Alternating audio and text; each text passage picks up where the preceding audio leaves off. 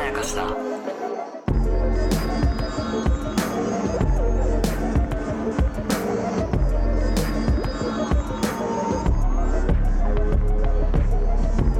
大島康之です高野湊です無限まやかしとは映画やドラマや漫画や小説などのフィクションすなわちまやかしを無限に貪り続けている私たち2人がそれらの感想や考察を述べていくラジオでございますおっすというわけで、えー君たちはどう生きるかネタバレあり編に突入していきますありへんでえす2本目でございます、はいえー具体的な感想を述べていきたいと思うんですけれどももうどうですかあのね、うんはっきり言えないのよ、はいはいはい頑で張りましょ我々ううもんちょっと曖昧なところあるじゃはいんだからあの確認しながらでいいまあそれはそうですねはい多分ね、お互い持ってうる情報と解釈、うん、うん、だいぶずれてる可能性あずるれのてると思うし俺の方がずれてる気がするな今回なだからはいちょっと一個一個はい紐解いていくっていうスタイルでいいですかそうですね。まあでもその考察とか解釈とかっていうよりかは、うんそのどういうところが良かったのかっていうところそうをそまうあそうそう中心に、そそれのまあ根拠づけの部分が怪しかったらそこは手探りでっていうイメーうジそうそうそうう。そう、はいイメージでいきましょう、はいじゃあちょっとあのいきなりちょっとまず深いところからいく、はいちょっと深いところ最後いくとちょっとドツボハマる気がすそるう、から全然いいと思います。これさの作品に関しては。そうこれさ死の話でいいよねああ、それはでももう完全に、それはもうでもそうでしょ。そうだよねそうでしょ。もう死から始まるもんだって、うんお母さんの死から始まって、うんで、新たな命が、うんえーお腹に宿ってるのよとか言ってこう触らされるそうだよねところから始まりますからね。うんで「君たちはどう生きるか」っていうタイトルがうん。まんまその内容の反語というか、はいはいはいはい。死について扱うことで、うん逆説的に君たちはどう生きるかという、うんいずれ死ぬのだから君たちはどう生きるかみたいあなみたいなこと感じかなと思ったから、うんうんうんだからすっごい陽のポジティブなもう本当に道徳の教科書みたいなメッセージっていうよりかうは、んいやいや死ぬんだよ君たちうん分かってる分かってて生きてる、うん俺はこうやって死ぬけどね、うんみたいな話なのかなと思います。そうねうんあとなんかこうあれはあの世界っていうのは、うんそのほら死んでるやつの方が多いんだよみたいなはいセはいはリいフもあったけうんどなんかこう冥界とか、うん彼岸とかう、ん黄泉の国くらいの、うんなんかこう曖昧な世界なような気がしたんだよね。うんそのうん完全にその地獄と極楽みたいなことではないんだけど。ではないですね、うんうんうんっていうのはわらわらっていう、うん。ちっちゃい可愛いうん。あの小玉をちょっと癖なくしたみたいな、うんあれ最高。あれ最高。ちょっと、えもうその話出ちゃうとそっち行っちゃうけど。わらわらのさ、うん画像検索しても出てこないのが嫌なのよ、 今。でも甘えだよな、これも。映画館で見たものがすぐ画像検索したらもう公式から出てるに依存しちゃってる時代なんだけまどあ、。一番近いの、はい俺あの、えっと、隅っこ暮らしのタピオカだと思う。あ、なんかそれやってる 人多いよね。多いんだ。うん。うんそう。わらわら。わらわらはさ、うんだってもう、あれ現世に向かって誕生していくわけじゃないですうんうんかうん。そうだから死の世界じゃなくて、こう、現世より前の世界、うん死後の世界じゃなくて、うん。えー生きる前の世界でもあるっていう、うんうんうんまあ円環、ある種の円環構う造でんうん。あるっていうこともそうだし、死の世界なのに、あっちの世界の中にさらに墓があるっていうのもそうだから、そう。だからあれ死の世界じゃないんだよね。死の世界ではない。ではないんですよね。なんかで架うん空の世界というか、うんその現実と夢の世界っていうことでもそうだし、うんなんか、えっ、と、現実と創作うん。の世界というか、うんうんアイディアの世界みたいなこことでもあるるような気もしてて、そうね。なんかそういう、えっ、と、あの世みたいなもの、うん。プラス、えっ、と、夢としての非現実。わかる。プラス、まだ形になっていない、えー表現の、うん。うんもやもやのその、インスピレーションの世界みたいな。うん。なんかそういう。いう、多分ね、3つぐらいの、あの、今我々が生きてる現実との反対語って3つぐらいあると思うんですよね。うんその、今我々が生きてる世界うん。の対義語として、じゃああの世があるのはわかるじゃないですか。わかる。で、えー今我々が生きてる世界の対義語として、夢がある。夢と現実もわかるじゃないですかあ。あ、そういうことね。はいはいで、はいえっ、と、今我々が見た映画の作品、アウトプットされてるもうん。のと、まだ早尾さんの脳みその中にあるものっていうのが対立、対義語としてあるのもまあわかるじゃないですか。あー現実と幻想みたいなね、あ、そうそうそうそう、ん現実とまあ現実以前みたいなことだと思うんですけど、なんかそういう現実との対義語みたいなものを全部合体した世界なんじゃないかなと思ってて。ああ、なるほどね。だか、ら、ちょっと矛盾した要素というか、うんいろんな要素、うん。死者の方が多いと言っているのに墓もあるみたいな。うん、うん。なんか、、そういう、ちょっとドラッキーな感じっうん。ていうのは、そういう抽象概念を3つ合わせたものだからだなと僕は思ったんだけど。そうね。まあ、曖昧さはある。うん曖昧さはあるし、まあ、その上で、うんなんかこう、死のモチーフが多いような気もする。そうですあねの。死の要素というか、えっとなんか意識としてあ。っちの世界にね。そうそうそうそうだそうだ。それはそうだと思う。ね、なんうんかあの、最初にだって着地するのが、波打ち際じゃはいな,、はいいはい。みたいな。あれうまいよね。パーって落ちてきて、そう。トンって着地した瞬間に、パサーンって、そ塩が満ちてくるっていう、うんうんうんああいうののリズム感とか本当にすごいなと思うけどね。う。あれもまさにそういうイメージだと思うし、んんんやっぱり、全体を、なんかこう死の話なんだなっていうふうにうん思っていいよねっていう。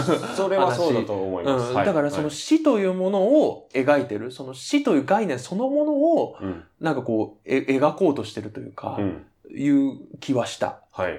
で、その上でなんだけど、あのね、ずっとね、こう不穏だったのよ。うんこ怖くなかった怖い怖い。うん。なんかささ、なんでもないところでも怖くて、うんまあ、それも含めて、あ、じゃあそのディテールの話はね、ちょっとね、ぜひ後からさせてほしいんだけど、はデいはいはいィテールの話は。やっぱりね、全体に不穏だけど、うんでも、死というものにものすごくちょっと向き合ってる作品だなとうん思ったのよ。いろんな角度からそうね。見てるなって俺思ってて、で、これも、一個ずつこれ確認していきたいのが、はい。これはちょっとストーリーに関わってくるところなんだけど、はいあの人、夏子さん夏子さん。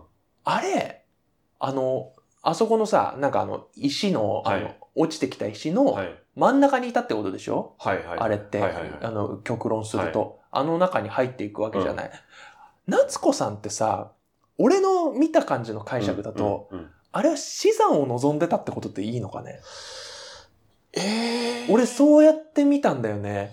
うわ、俺そこまで考えなかったな。本当に、うん俺、は、だって、夏子さんは自らそっちに行ったわけじゃなはいい、はいはい。で、それで、真人のこと拒絶するじゃん。うん。あの、あんたなんか嫌いってう言んって言うけど、でもお母さんって言うじゃない。うん。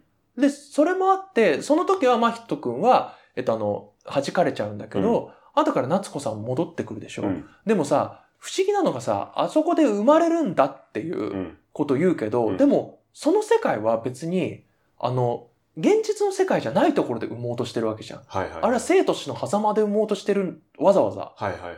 それって死を望んでるってことなのかなって思ったの。ああ、なるほど。で、なんでかっていうのの一つが、うん。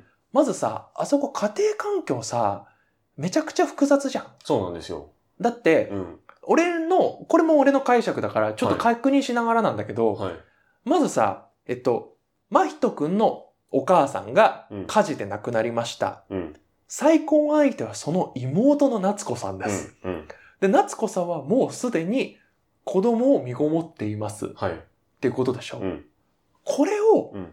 本人が望んでたかどうかっていうところがなのよ。夏子さんが。夏子さんの気持ちうん。なんだけど、うん。で、これさ、またさ、あの、家庭環境の複雑さで言うと、もう一個俺の解釈なんだけど、うんこれもなんか違うんじゃないって言ったら言ってほしいんだけど、えっと、真人くんのお父さんいるじゃん。はい。キムタク演じるお父さん。はい。お父さんはめっちゃ実業家で、はい。あの、潤ってるじゃないけど、はいあの、でも戦争で儲かってんだよね。はい。そうです。それが結構皮肉なところなんはいだでそけれど。は、あのー、宮崎駿さん自身うのん境遇とも一緒ですね。あ、そっか、そうなんだ。はいそういうことですね。そっかそっか。はいで、じゃあ、お母さんと夏子さんの、あのお屋敷ってあの二人のお家なわけでしょ、はい。なんだけど、すごい立派なお屋敷じゃん。はい。すごい立派なお屋敷なんだけど、おそらくお金持ちではないじゃん。おー。あの、なんでかっていうとさ、食べてるものがさ、すごい質素だったじゃあん。で、真人くんはいがはい口に合わないっていうシーンがあったじゃん。はいはい。あの、ご飯があって、あの、大根飯だったんだよ。あうんうの、ん混ぜてある大根飯を食ってて。で、最初にさ、あの、お父さんが持ってきたトランクので、はいあの、缶詰コンビーフだとか言って、はいあるところにあるんだねはいとか言ってたじゃない、はいあれって、あのお屋敷にはないってことだと思うのよ。あそれは戦時中だからじゃないですかね。で、でも戦時中ではあるんだけど、はい要はその通り、その通りで、はいはい戦時中だからこそ、はいあの家って没落したってことなんだと思うの。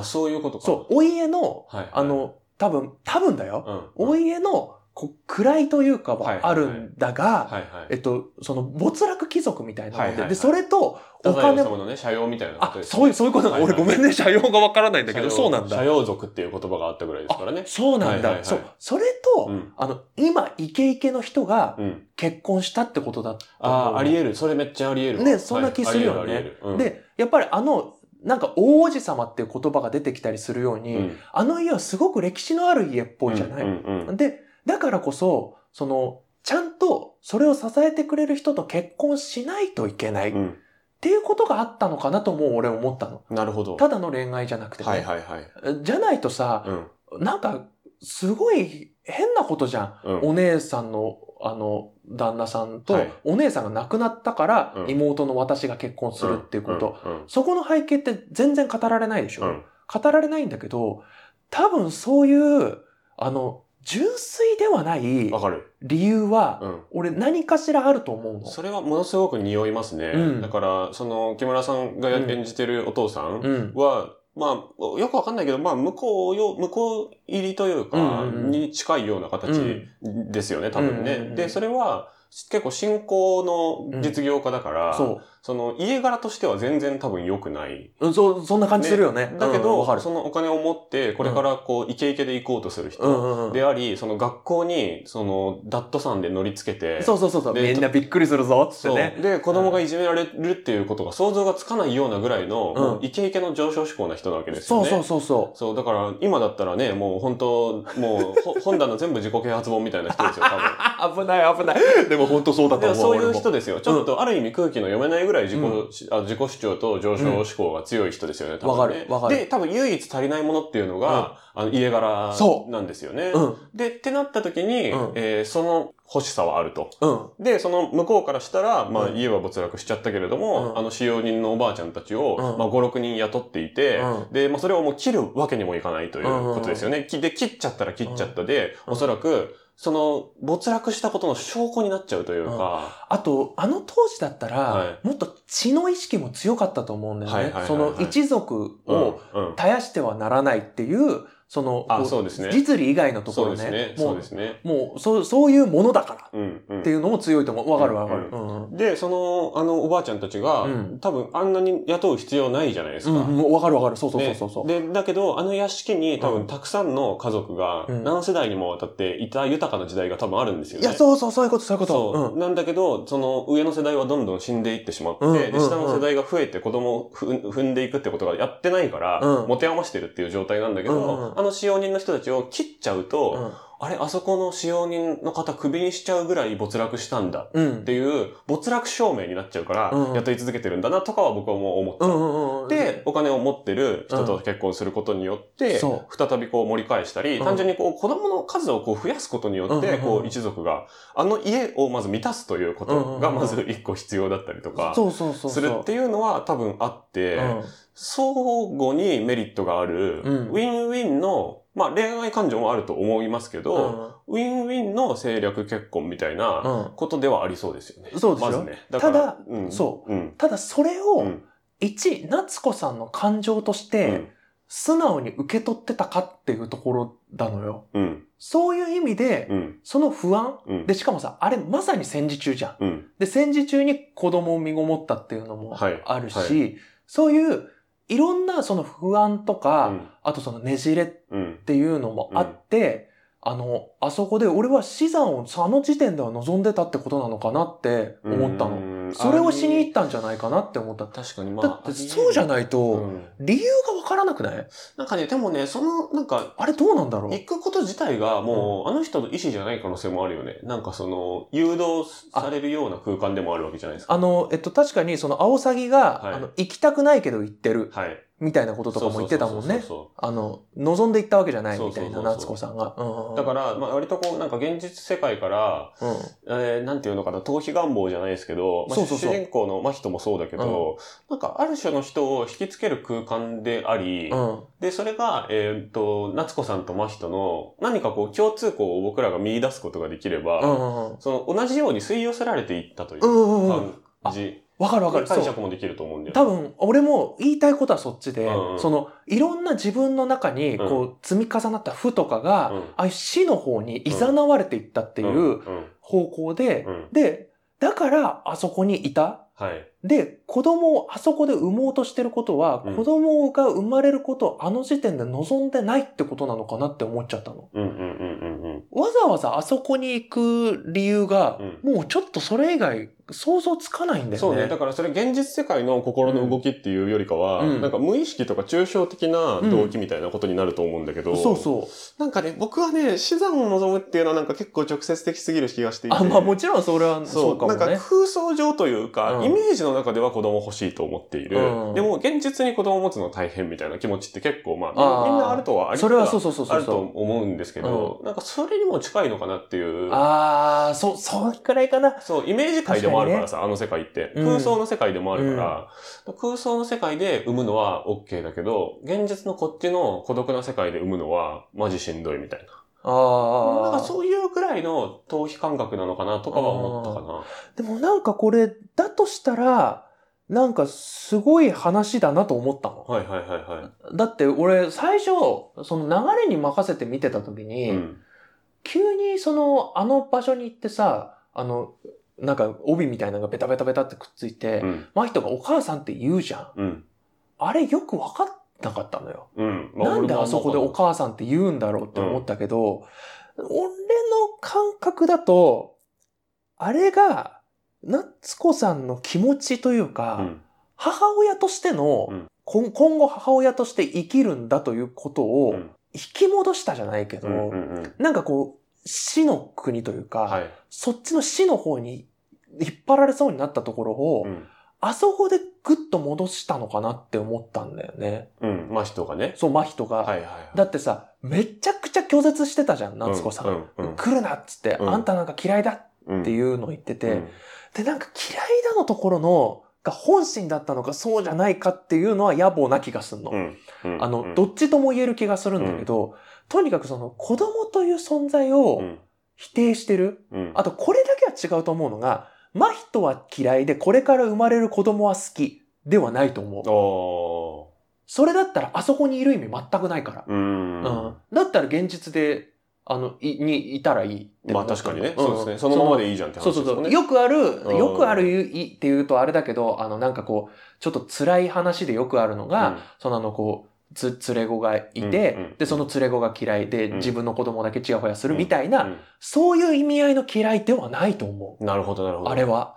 だから、新しい命そのものに対する、そこう、違和感というか、そうそうそうそう拒否感みたいなことですよう。ね。そう。母になるというこうんとうんうん。っっていううのを拒否ししてんうる。ん。で、そのおお腹に身ごもった状態で生と死の狭間にいるっていうのが俺はポイントだと思ったうの。んうんうんうん。だから、そちょっとね、死産を望んでるは確かにちょっと言い過ぎだったかもしれないけれども、うん正直その狭間にいるうんうっんていうところ、うんこう、生まれてくることを祝福したいっていうう、はいはいはいはい。わけではないはいはいはいはい。期待したい気持ちもあるんだと思う、はいはいはい両方があるっていう、だから両方があるから狭間なんだよあれ、うんうんうん完全な死の世界には行ってない、うっんうんていうところから引き戻すはいはいはい。したんだなってそこを引き戻したんだなって思ったんだよね、なるほどね。こうおお母さんと呼ぶことでっていうあかーこれはちょっと美談にしすぎその俺の解釈が美談にしすぎなのかもしれないけど、うんうん。そういう風に取るとそのどう生きるかっていうところにもつながるなと思ったの。うんうんなんかそうですね。あの、うんこの作品のすごい、あの、難しいけど面白いところとしては、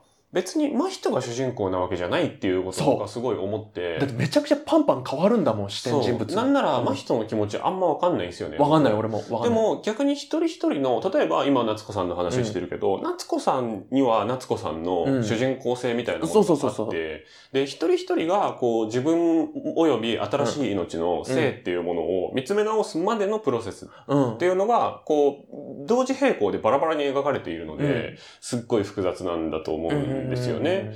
で、そこ、それで言うとダブル主人公じゃないですけど、ダブル主人公、トリプル主人公みたいなところがああるあるっ。て、で、夏子さんの中でもんそういう、その自分の性っていうことだけじゃなくて、夏子さんはじゃあ何のためのキャラクターかっていうと、えー新しい命そう。に対しての、えーどう生きるかということを、まあ、背負うキャラクター。うん。としているんだよなっていうことはすごい思いますね。俺もそのことなのかな。だってそうじゃないうと、んあの人が行って帰ってきた意味ないなと思ったうんうの。んうんうんあの、本人が望むにせよ、望まないにせうよ、ん一度あの世界に行って、で、戻ってきたわけじゃなうい。んで、真人がお母さんって呼んだ後うんから、夏子さんって、が初めて描写されるのって、うん。あの世界が崩れ始めて帰り道だけなのよ。はいはい。つまり、あそこが夏子さんのある意味、うん。最後なわけ。うん。うん一番のでっかいターニングポイント。なのだとするうと、ん。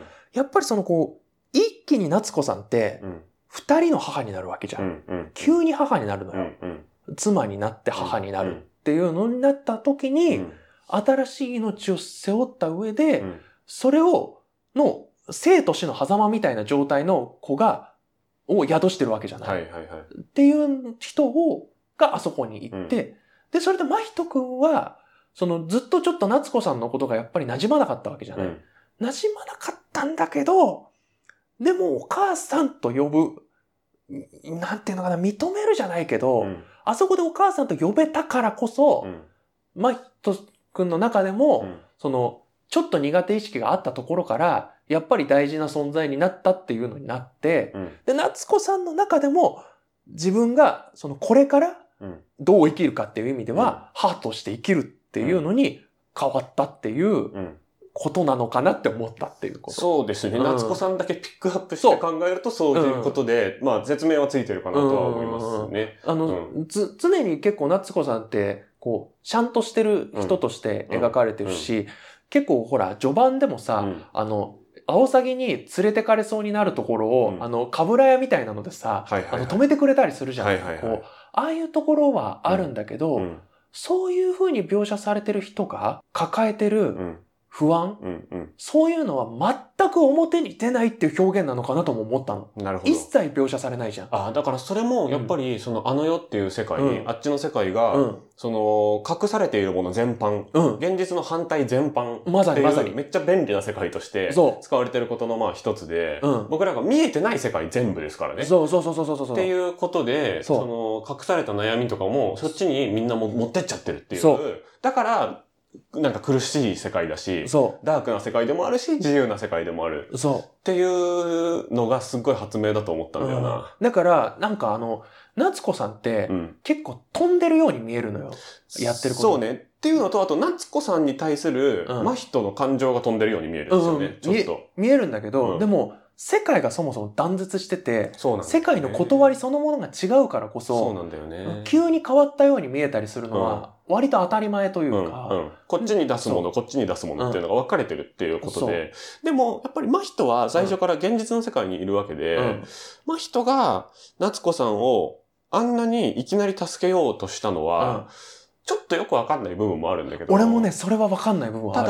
だ、やっぱりね、そこを繋いでるのがアオサギで、うんうんうんアオサギがやたらちょっかいをかけてくるから、うん。うんアオサギを倒さなきゃいけなくなるじゃないですか。はいはいはいなんか怖いから。はい。そういうことなのか な。そう、え、でも、アオサギがやっぱ脅威だから、うんその自分で DIY してうん弓矢を作ったりとかまあしてそうって、ね自発的な行動が生まれていく中で、アオサギと対峙した時に、うんあの、カエルにバーって襲われたりとかするうん怖いシーンがあって、こう、嫌おうなしに、あっちの世界に近づいていかざるを得なくなるっていう。うんで、あの、お母さんの幻みたいなうんやつが触って崩れちゃうとか、うんそういうこう、アオサギが用意する、ちょっとしたミニゲームみたいなものが、まあいっぱいあるわけですけど、うんあれはもうアオサギのテレンテクダなわけですようね。んうんアオサギがいや散々やってきたうんテクニックなわけですよね。うんの中に巻き込まれていっていく中で、その夏子さんを追いかけていくっていうことなので、そうなんだよね。だ最初から夏子さんを追いかけるなる方ほどにパチッとスイッチしてるわけじゃないところがうまいし、確かに。だから結局みんな見終わった後にアオサギのこと気になっちゃう。アオサギのこと一番好きになっちゃう。あだからそれで言うとさ、はいちょっとさ、僕が、あうの、んちょっと見つけたさ、そはいのあの、宮崎駿さんのその、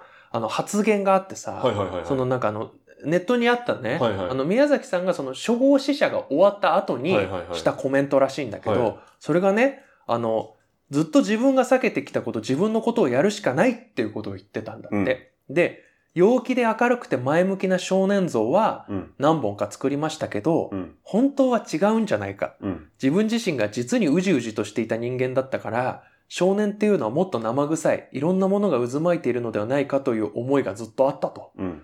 で、僕らは葛藤の中で生きていくんだってこと、それを大っぴらにしちゃおう。うん。走るのも遅いし、人に言えない恥ずかしいことも内面にいっぱい抱えている。そういう主人公を作ってみようと思った。うん。体を発揮し、身体を発揮して力いっぱい乗り越えていった時、ようやくそういう問題が受け入れる自分が出来上がるんじゃないかってことを言ってたらしいうんの。うんうん俺、これがやっぱマヒト君だと思ったし、なるほど。今言われたことでちょっと解像度が上がったのうんが、うんうん、やっぱり一つ一つのそのさ、お母さんがドロドロに溶けていっちゃうとかもそうだけど、あれは、あの、単純なパチンと一個のスイッチで、うんマヒト君が切り替わるんじゃなくうて、ん一個一個うん段階を積んで、覚悟決めていくというか、そのそうだね葛藤を腹落ちさせていくってことだったのかなともちょっと思った。そうですね。うん。なんなら、腹落ちはそんなにしてないけど、ああ、確かにね。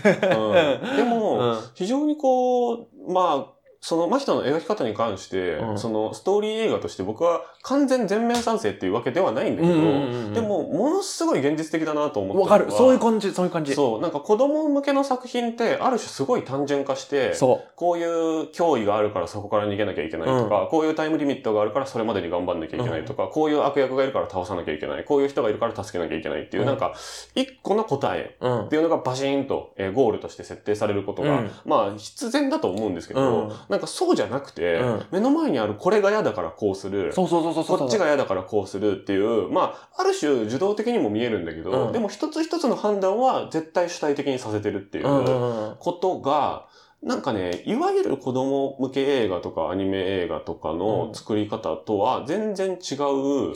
ように作っているなと思ったんだよね。だから俺もこれの、あの、一本目で言ったけど、脚本家としてストーリーを表することができるところはほぼないって言ったのは、うんうんうんやっぱそこもあって、う物語を作る上でのキャラクターとはん、うんちょっと違う。そうだよね。本当により現実の人間うのん、そうそう葛そ藤うをそリアルう、に、うん。